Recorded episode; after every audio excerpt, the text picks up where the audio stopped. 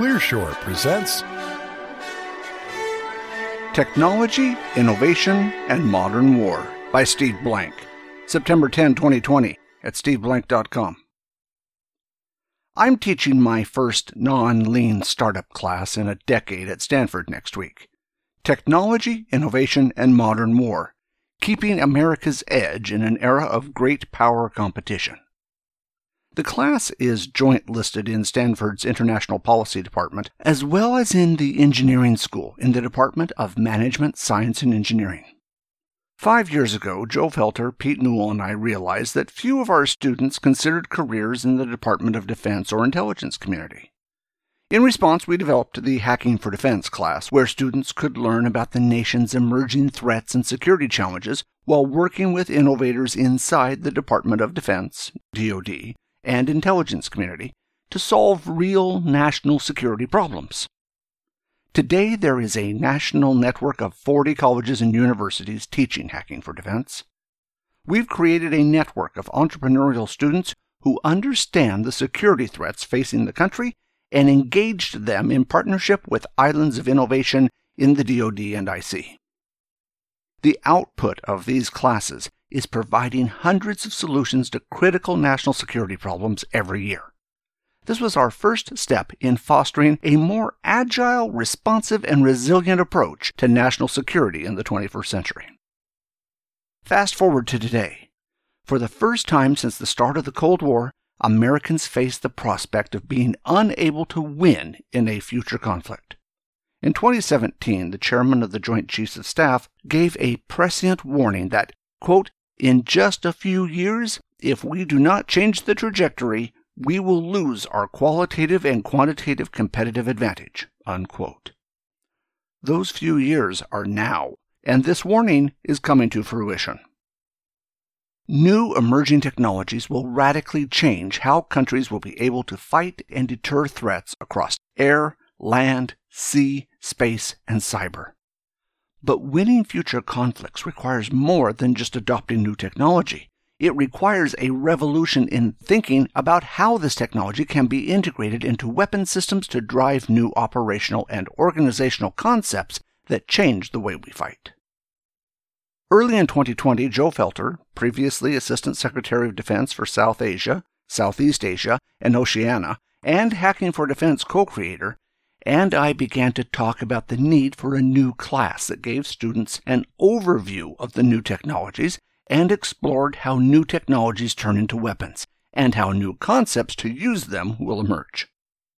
We recruited Raj Shah, previously the managing director of the Defense Innovation Unit that was responsible for contracting with commercial companies to solve national security problems, and we started designing the class.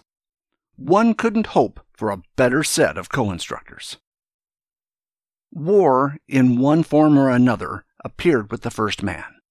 Ever since someone picked up a rock and realized you could throw it, humans have embraced new technology for war.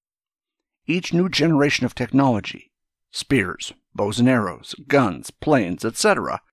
inevitably created new types of military systems.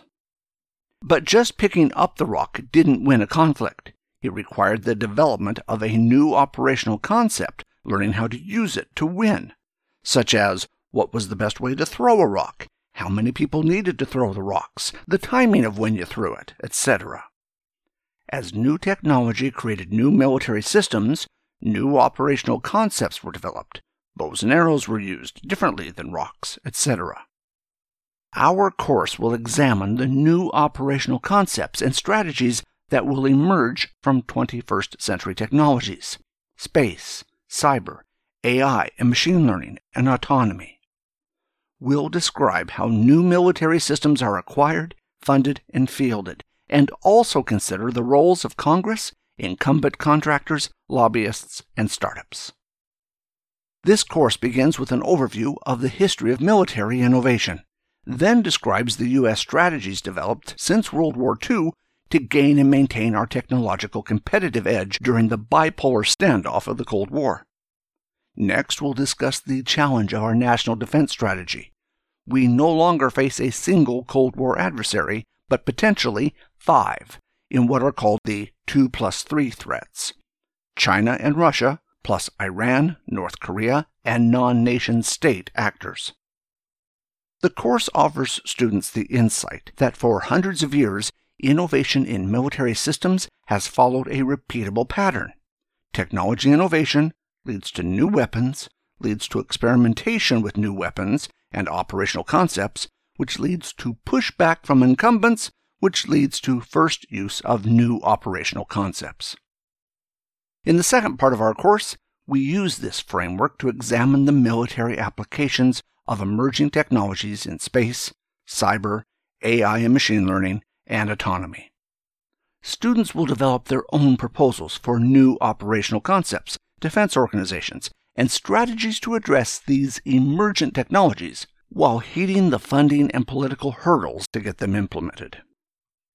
The course draws on the experience and expertise of guest lecturers from industry and from across the Department of Defense and other government agencies to provide context and perspective. Bookending the class will be two past Secretaries of Defense, Ash Carter and Jim Mattis.